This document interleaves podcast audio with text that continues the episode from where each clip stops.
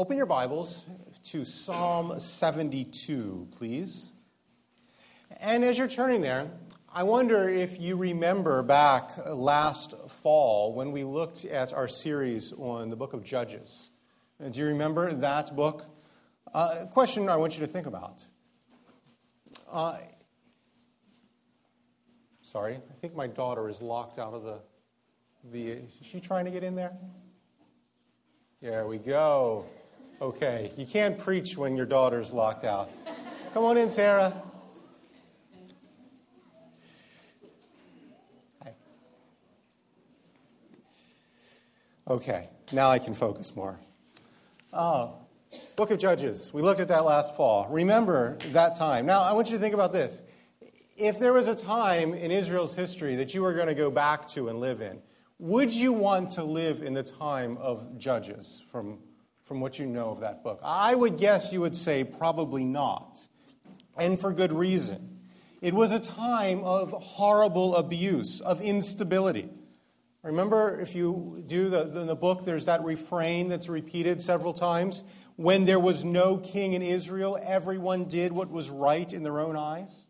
And remember, too, that right in their own eyes always meant harmful to others, especially the weaker members of society.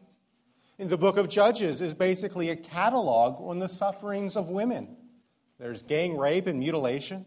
It's about a man killing his daughter all kinds of horrible things happen to the weak members of society when there's no king on the throne. In fact, we could say that when there is no justice on the top, those who are on the bottom suffer the most. And sadly, this is not ancient history. And think of the reports coming out of Iraq and Syria. There's, there's no justice for the people. And those who suffer the most are the weakest, the young girls, even. I know that I'm looking out uh, in a crowd of people who have yourselves experienced suffering and injustice. So this is personal to you. Now, Israel, thankfully, did not remain in darkness. The time of the judges passed, and a good king emerged, King David. He took the nation from the dark ages and, in many ways, into the light. He was by no means a perfect king, but he did practice justice. He was a man after God's own heart. He put himself under God's law, and the nation, by and large, began to flourish. If you were to pick a time in Israel's history to live, living under the rule of King David would not be a bad place to go. And then David gets to the end of his life, and it's time for him to, to pass away and his kingdom will be passed on to his son Solomon. David does not want the nation that he worked so hard to build to slide back into the dark ages. Also, like any parent, David wants his son to not repeat his own mistakes, but actually excel even further. And to that end, the passage we are going to look at this morning, Psalm 72, is a prayer that David prays for his son Solomon's rule. There's much we can learn from this. We learn about proper authority, what makes a good government, who should govern. It helps us lead well. But most importantly, we learn from this psalm what God is doing in the world and how to align ourselves with his purposes and plans. So let's look together at Psalm 72. Let me read it. It begins, Of Solomon. See, it's for Solomon. Give the king your justice, O God, and your righteousness to the royal son. Make, or may he judge your people with righteousness, and your poor with justice. Let the mountains bear prosperity for the people, and the hills in righteousness. May he defend the cause of the poor, of the needy, and give deliverance to the children of the needy, and crush the oppressor. May they fear you while the sun endures, as long as the moon throughout all generations. May he be like rain that falls on mown grass, like showers that water the earth. In his days may the righteous flourish, and peace abound till moon be no more. May he have dominion from sea to sea, and from the river to the end of the earth. May desert tribes bow down before him, and his enemies lick the dust. May the kings of Tarshish and of the coastlands render him tribute. May the kings of Sheba and Seba bring gifts. May all kings fall down before him, all nations serve him. For he delivers the needy when he calls, the poor and him who has no helper. He has pity on the weak and the needy, and saves the lives of the needy. From oppression and violence, he redeems their life, and precious is their blood in his sight. Long may he live. May gold of Sheba be given to him. May prayer be made for him continually, and blessings invoked for him all the day. May there be abundance of grain in the land. On the tops of mountains, may it wave. May its fruit be like Lebanon. And may people blossom in the cities. May the grass of the field, or may people blossom in the cities like the grass of the field. Sorry. May his name endure forever, his fame continue as long as the sun. May people be blessed in him, and nations call him blessed. Blessed be the Lord, the God of Israel, who alone does wondrous things. Blessed be his glorious name forever. May the whole earth be filled with his glory. Amen and amen. The prayers of David, the son of Jesse, are ended. Let's pray and ask God for help. Lord, we pray that you would give us illumination into your word. Help us see wonderful things. Help us be challenged and comforted and convicted and encouraged that we may know more about Jesus and follow him. We pray this in Jesus' name. Amen. So, as we see here, this prayer represents the end of the prayers recorded in the book of Psalms. And likely this is one, or the, the end of the prayers of David, rather. And li- likely this is one of the last uh, Psalms that David himself actually penned. Think of David here as an old man, perhaps on his deathbed. He's looking forward to what will come after him. And his, he's praying that his son would rule well and the nation would flourish. Notice here the, the flavor of this prayer. There's a sense of optimism and certainty. Amen and amen. Uh, David knows that these things that he's praying for will, in fact, come true. His son will rule well, the nation will prosper. There seems like there's no doubt about that. Now, if you know anything about the history of Solomon, that might raise some serious questions.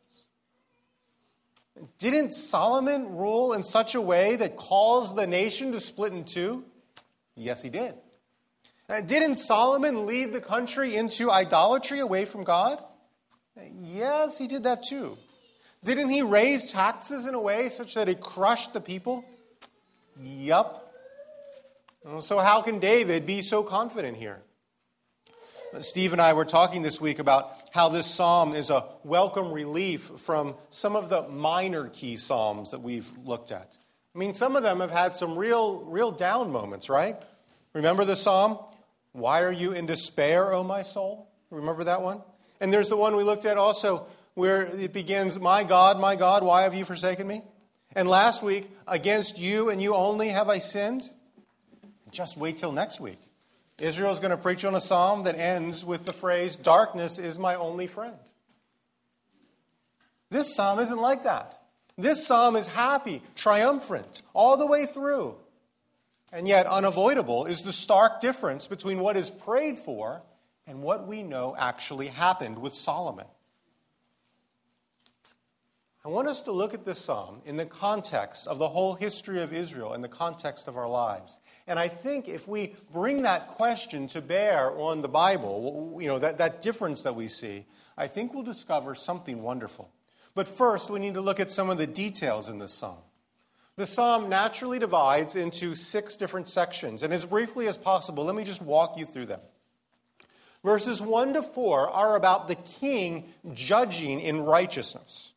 Now, first, we must recognize that the source of righteousness is God. The source of righteousness and justice is God. Look there at verse 1. Give the king, what's it say? Your justice. O God, your righteousness to the royal son. So God is the one who is, in a sense, owning justice and righteousness. It's His, it belongs to Him, but in His kindness, He gives it to others. And of course, He owns justice and righteousness because, one, He is the ultimate judge, right? And two, His righteous character is the standard by which He judges. He's the ultimate judge, and the standard by which He judges is His own character. So God judges according to whether or not something fits with his character. And this is what the Bible means when it talks about God establishing justice. God establishes justice by declaring things to be either good or bad, whether or not, based on whether or not they cohere with his character, with who he is. Now, you might say, well, we can't judge like that. You're right, you're not God.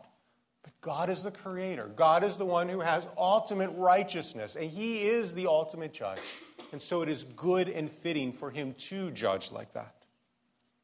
And friends, we don't understand God rightly unless we recognize that God judging based on His character is at the very core of who God is. I'm afraid that sometimes when we talk about the, the Bible's view of God, we make it sound as if God is really just this loving and accepting guy. And, and only when, you know, certain times when we've pushed him really far does he switch into the mode of a judge. And friends, that's not true. It makes it sound as if God is schizophrenic, and he's not. God is always the judge. And we will not understand his love unless we recognize that. And part of the way that God judges is by delegating authority to earthly kings and governors. God gives them authority. We see that in verse 2. After David prays for God to give his son justice and righteousness, he prays, May he, it's a son, judge your people. That word judge is repeated again in verse 4, and it's interestingly translated as defend. That's because when a judge brings out into public view the declaration of something, when a judge declares something good or bad and he does it rightly, that protects the weak. You see, society, as I'm sure you're aware, naturally tends in the direction of might makes right and the golden rule. He who has the gold makes the rules, right? That's the way society seems to just go. The job of a righteous king or ruler is to say, no, no, no, no. Right makes right. And the righteous ruler says, I don't care how much money you have, you don't get to make the rules, and you're not above them. That's what a righteous ruler does. And when a righteous ruler uh, judges in that way, the weaker members of society are not overrun by the strong. They benefit. Did you notice how in this passage, over and over again, the poor are singled out as uniquely benefiting from righteous rule? There are at least 10 references into this, in this passage of the, the poor in, in this psalm. We see a couple of those in the very first verses. Uh, May he judge your people with righteousness, your poor with justice. Again, special reference to the poor. May he defend the cause of the poor and give, give deliverance to the children of the needy. You see, friends, the true test of a leader is how much attention they give to the people who will never help them win, win an election, who will never make them richer or more popular. But the leader gives them attention because it's the right thing to do. And if you have a leader who is committed to impartial justice, well, then the society will indeed flourish. And we see that flourishing explained in verses 5 through 8. Look at verse 5. May they fear you while the sun endures. I think this is talking about the king, although could be debated. The people will fear and respect the king. You might wonder, how does that have to do with human flourishing? In fact, it could seem at odds with human flourishing in a sense. There are some people who actually insist that this psalm could not possibly be one coherent psalm. It must rather be two different uh, streams of poetry put together because there's no way that the person who receives so much honor from others could be that very same person who's going to bless others. And maybe you've thought that way as well. That would be very, a very American way to think, right? If you read the Declaration of Independence, oh, we don't like kings over here. But that's because we don't have a concept for how a loving authority, for how it could be good to be under a loving authority. How a loving authority could, could benefit us. We hear authority and then we think abuse so often. Is there abuse of authority? Well, yes, there is. But the solution is not get rid of authority. That's actually not going to work. You see, as human beings made in God's image, made to worship Him, we are going to align ourselves under somebody. We're going to serve somebody. The question is is that authority which you align yourself under is it loving? And two, is it strong enough to save you? And in the case of this king, he is both. And that's why we see in verse 6 the king will rain down.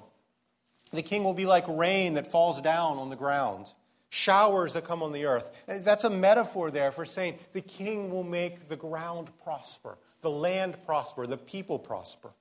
That's what it, it, speaks more explicitly about in verse 7 when it says that the righteous will flourish and peace will abound, prosperity will abound. Every night this week at the dinner table, I've been reading this psalm to my family, and my kids were asking me, What does this mean about the righteous flourishing? How does this work? And I, I gave them this illustration. I said, Let's say there are two places in the world. Place A, there are no rules and people can steal things from you, and the government won't do anything about it. In place B, they have rules. And if somebody steals something from you, the government's going to try to get them to pay you back. What place would you more likely want to uh, start a company that's going to sell good things that's going to benefit people? Well, it's, it's going to be place B, right?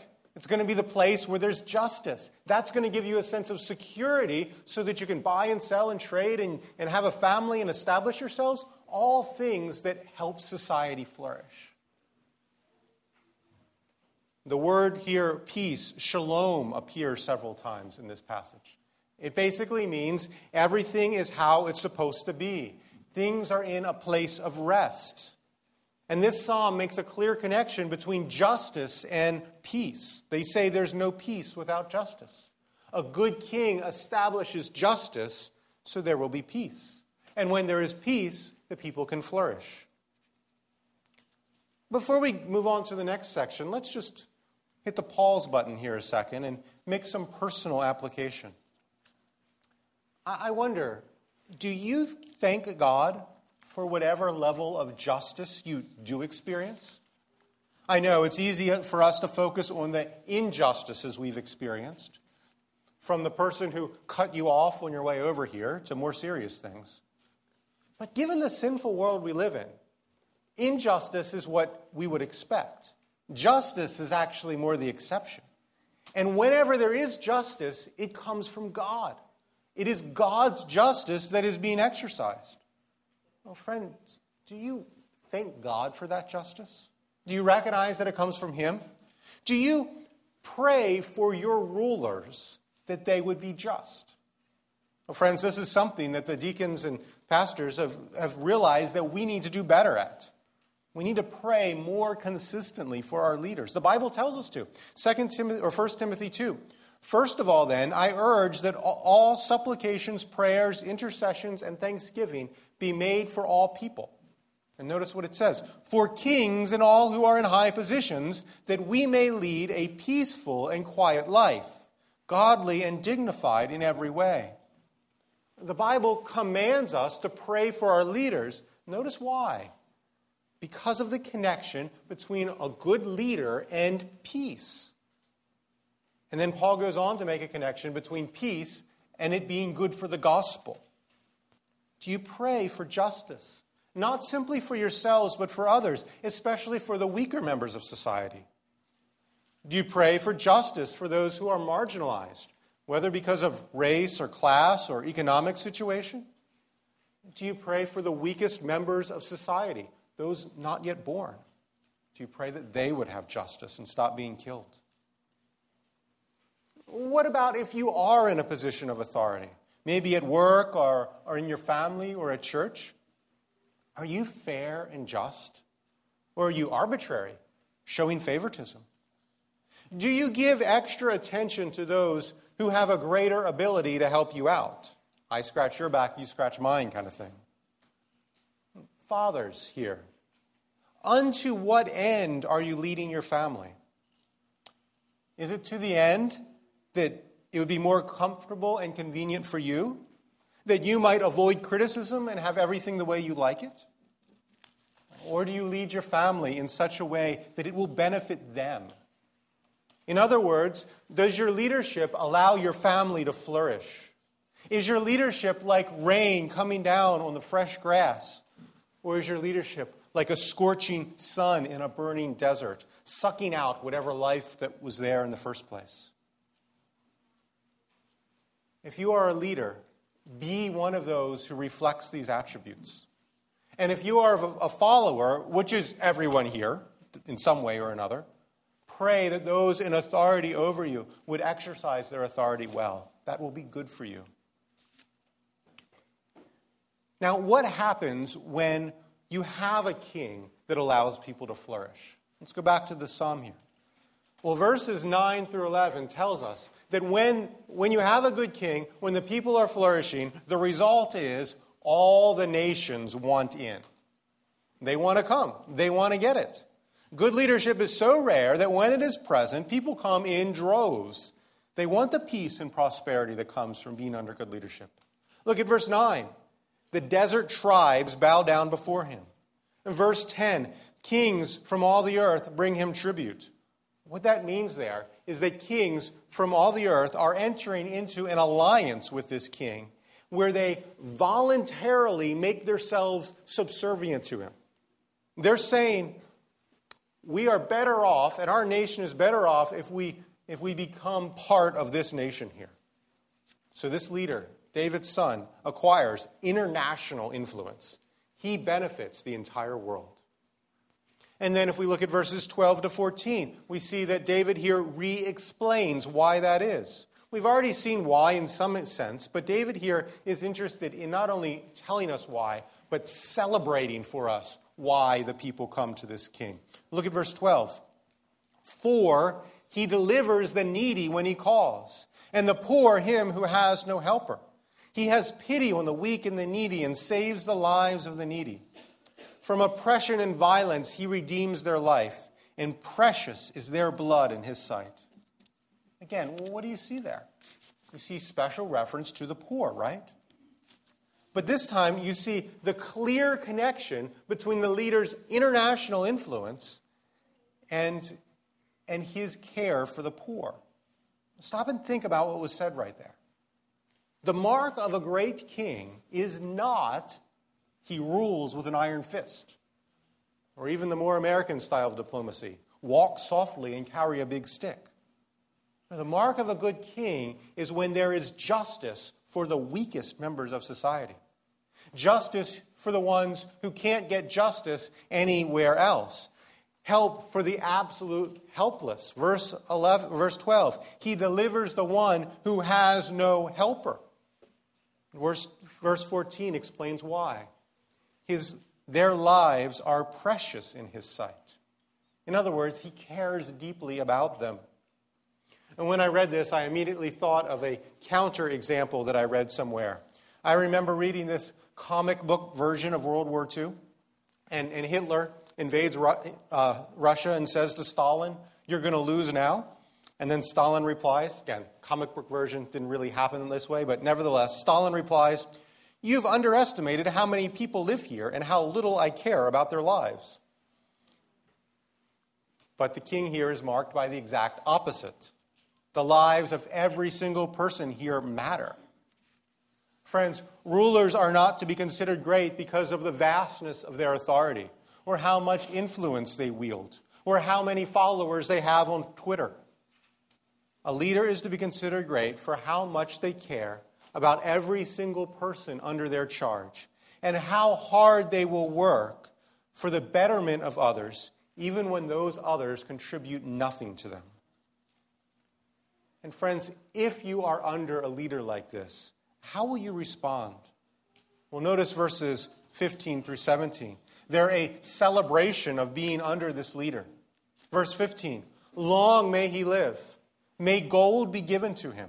May prayers be made for him continually. May his name endure. May he be blessed. Again, this might seem rather un American.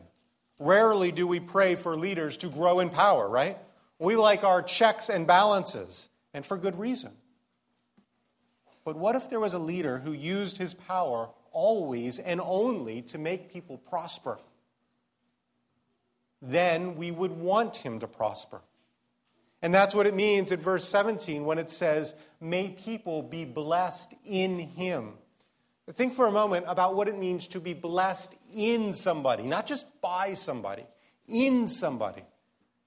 To be blessed in them means that you are blessed in a relationship with them because you've in some ways come under their authority, into their sphere.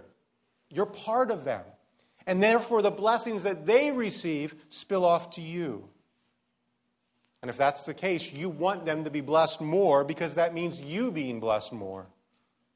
And that's why the people pray down blessings on this king because they are so identified with the king that they benefit. We've looked at enough of this psalm to kind of pull back and ask the question okay, but how did this actually work out for David's son? Did he rule with justice, with a particular concern for the poor? Did he bring about peace? Did his kingdom flourish? And the answer in the beginning of his reign is yes, he did. The kings of the world actually did come to him. The queen of Sheba came and visited him to learn from him. Many, many nations wanted to be part of his kingdom in some way or another. But when he got older, things began to change. 1 Kings chapter 11 tells us the sad news. As Solomon grew old, his wives turned his heart after other gods, and his heart was not fully devoted to the Lord his God as the heart of David his father had been. When he became great, he did not use his greatness to bless the people, he used his greatness to crush the people. And in the end, God took away the kingdom from him. And the sad reality is that there has never been a king in the history of the world that has fully lived up to this reality. This psalm oozes of optimism. But when we set it in its context, it looks more like a cruel trick. Yeah, it would be nice if there was such a king, but such a king has never existed. Yet. Or ruling the world in such a way that we can see him doing so yet. The Holy Spirit did inspire David to write this prayer, so we can't dismiss it as wishful thinking. But God never intended it for it to be fulfilled by Solomon. David has an even greater son named Jesus. He comes into the world to establish justice. And he came with a particular focus on the poor, the helpless. But he came in a very different way than people expected him to. He did not come merely as a political leader, he came first as a savior. You see, the reality is that all people, rich or poor, have broken God's laws. Perfect justice entails the complete condemnation of all people. And, if you want proof for that, just consider who is really responsible for the fact that, that there is not this kind of human flourishing that's described in this psalm. Why hasn't there been a king that can rule with perfect justice and bring about perfect peace? It doesn't work simply to blame the leaders, as we so often try to do. Because where do the leaders of this world come from? Well, they come from the people, right? And if we look into our own hearts, don't we see, at least in seed form, the same problems that, that the leaders struggle with that brings about injustice? And so, as we go throughout our lives, don't we too often show more favor to the people who we think can benefit us and show less favor to those who won't benefit us? Aren't we more likely to snub people when we think we can get away with it? Don't we sometimes pretend we're above the law, the rules that and we can get away with things? We like it, don't we, when things work out in our favor, even if it might not have been completely by the book. And then we have ways of rationalizing it away. Friends, that's injustice in our hearts. And it's no stretch to say that genocide is simply that same tendency that we see in our own lives carried out to a much greater degree and on a much larger scale. The truth is, if we were put in a position of power, we wouldn't do it any better than those who are there now, those who we love to criticize. So, what's the cause of, un- of injustice in the world? I am. If there was a world of perfect peace and a perfect justice, we'd be locked out because if we were let in, we'd corrupt it. This psalm talks about the king crushing the oppressor. At the end of the day, we are all oppressors. And so, perfect justice will not actually save us, perfect justice will condemn us. That's why, in order for Jesus to save us, he first takes that justice upon himself. He is the truly righteous one, he commits no sin, and he bears the weight of all sin upon himself. God condemns him, God judges him, God crushes him so that he can justly forgive, cleanse, and welcome us. And so we can say with great confidence that there has never been a more loving king in all the earth. We are truly precious in his sight, so precious that he would take on human flesh and bear in his body the, the punishment that we deserve. And in so doing, he establishes peace. Paul says that Jesus establishes peace through the blood of the cross. Jesus takes the punishment so that we can have peace. And then Jesus is exalted to the place of highest honor.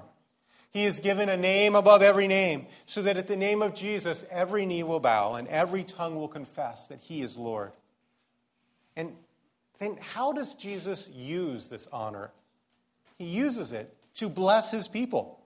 The Bible says that we are blessed in him with every spiritual blessing in the heavenly places. Our blessings come through our union with Christ because we are under his sphere, under his authority. And just as the nations realized that there was blessing by aligning themselves with King Solomon for a time, so also we must see that to an infinitely greater degree, there are blessings by aligning ourselves with Christ, by coming into him by faith, by trusting in him, and thereby reaping the benefits that he deserves. Friends, David's prayer may not have been fulfilled by his son, who was actually, who his son Solomon, who was actually at the end of his life a miserable failure of a king. But it was fulfilled perfectly by, greater, by David's greater son, who is our king even now. And you know, I think that David had some inclination that the blessings he's describing here are not fully fulfilled by Solomon. First of all, David describes his son's reign as unending. And that's obviously impossible for any earthly king because no matter how great they are, they will die. But notice here how David ends Psalm uh, uh verses uh, 18 through 19, Psalm 72. Blessed be the Lord, the God of Israel, who alone does wondrous things. Blessed be his glorious name forever. May the whole earth be filled with His glory. So that's a very interesting part. After spending 17 verses extolling the greatness of the king, his son, David then turns to God, who he says alone does wonderful things. What about all the wonderful things that the king does? I think David here knows that the only one who can do these wonderful things is God. God is the Savior. No human king is capable of bringing such a salvation that people really need.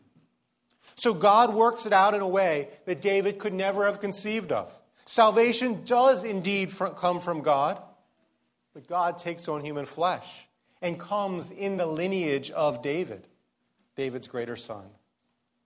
The reason why David can pray with so much certainty here that this will come to pass is that God has not left the peace of this world up to the whims of human leaders.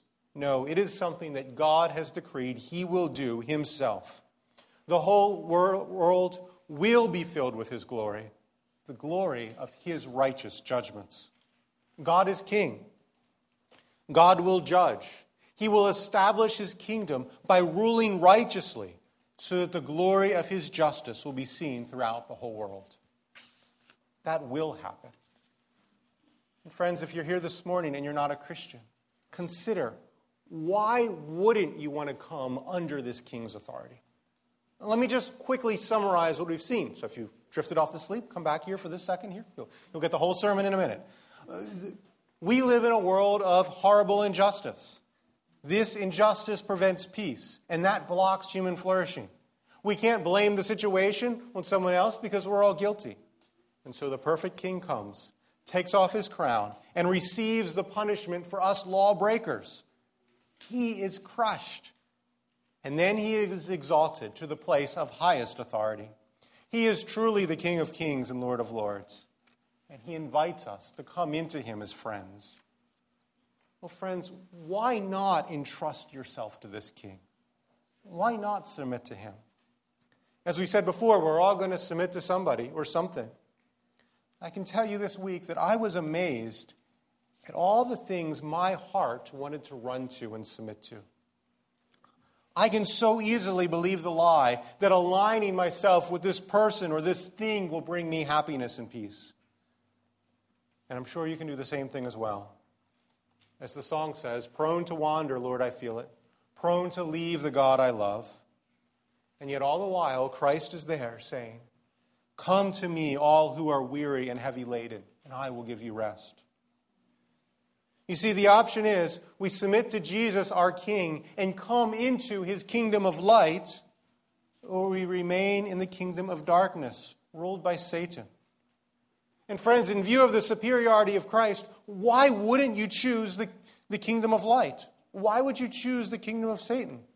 Why continue putting yourself under the authority of a little king who wants to destroy you and who will be destroyed, and you with him? Why not put yourself under the true King of light who wants to bless you and, you, and will be blessed, and you in him? So, friends, as I did this week, consider who and what are you giving your heart to? To whom are you really pledging your ultimate allegiance? Well, may it be Christ. And yes, to align yourself with Jesus puts you at odds with the world. It makes you a target for Satan. And this could be, I admit, quite confusing. Because how is it that the true king is not visibly exercising his authority now? That could seem like a massive contradiction. But actually, he is exercising his authority right now. You see, he is head of the church. And right now, today, billions of people throughout the entire world will be gathering in meetings like this to bow their knee before King Jesus. Some do it in countries where it's considered illegal. Many do it against their parents' approval. Some do it knowing that they may be fired from their jobs and rejected from their communities. But they do it because Jesus is king. And now he has issued a decree that, that now would be time of repentance. He could come down at any moment, exercising his perfect judgment, but in his grace, he delays that judgment giving opportunity that many would come to him for repentance. So, friends, come to this king. Trust him, honor him, obey him, pledge your life to him. Only then can you know true peace. Amen and amen.